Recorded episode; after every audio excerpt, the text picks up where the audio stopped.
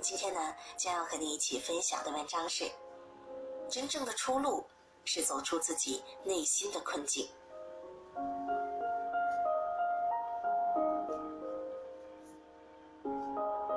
前段时间，朋友小林打来电话向我报喜，说他马上要出国做外教，心里非常激动，多年的心愿终于实现了。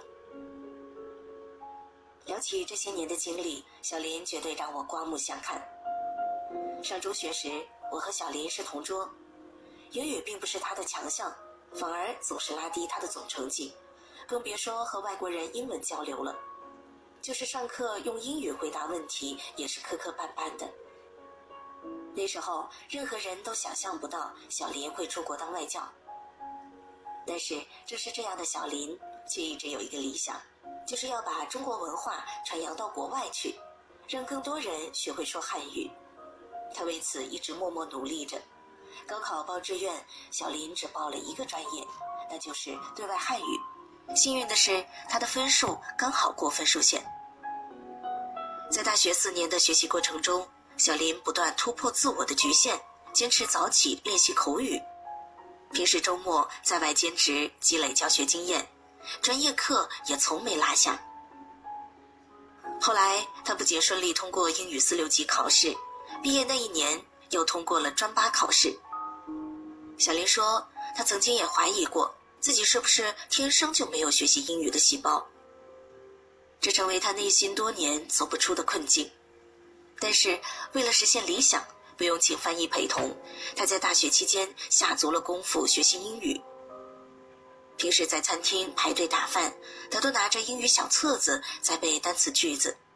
晚上夜深人静时，他插上耳机听英语录音。平时不断尝试与外教英语对话，才有了如今的他。小林说的一句话，我印象特别深刻。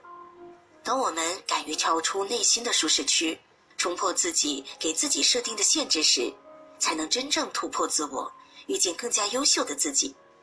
不是我们不行，而是我们不敢去尝试改变，不敢去突破自我。前段时间，我进入了写作瓶颈期，几天也想不出一个主题。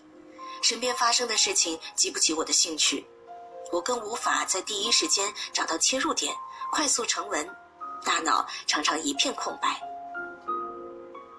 我向写作老师倾诉了我的困惑，他很耐心地开导我，尽量不要重复无用功，要去寻求突破。只有找到属于自己的闪光点，才会让人有耳目一新的感觉。其实我明白。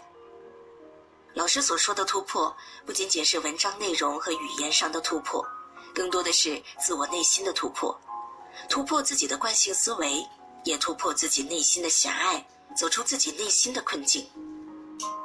很多时候，我们走惯一条路时，就害怕变换另一条路走去，我们不敢打破一直以来的稳定，不敢尝试新鲜事物。其实，真正的出路，有时候可能并不是一条路走到黑。而是在行走的过程中，适时调整自己的规划。该有所突破的时候，不要固步自封。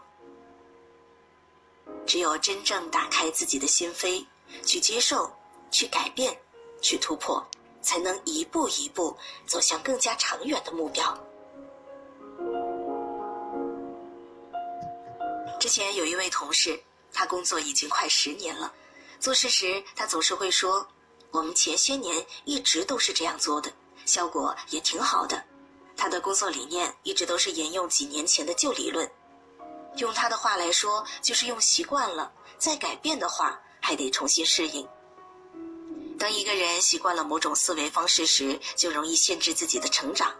如果不主动改变，便无法发现自身的不足之处，于是变得容易满足于现状，追求平稳，从而失去发展的机会。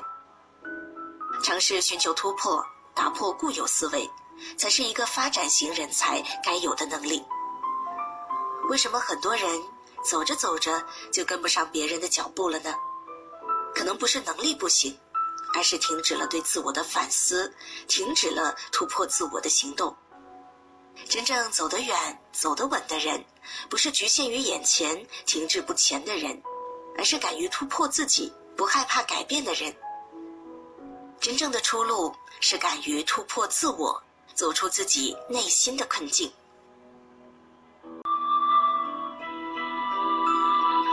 也许我一直害怕有答案，也许爱静静在风里打转，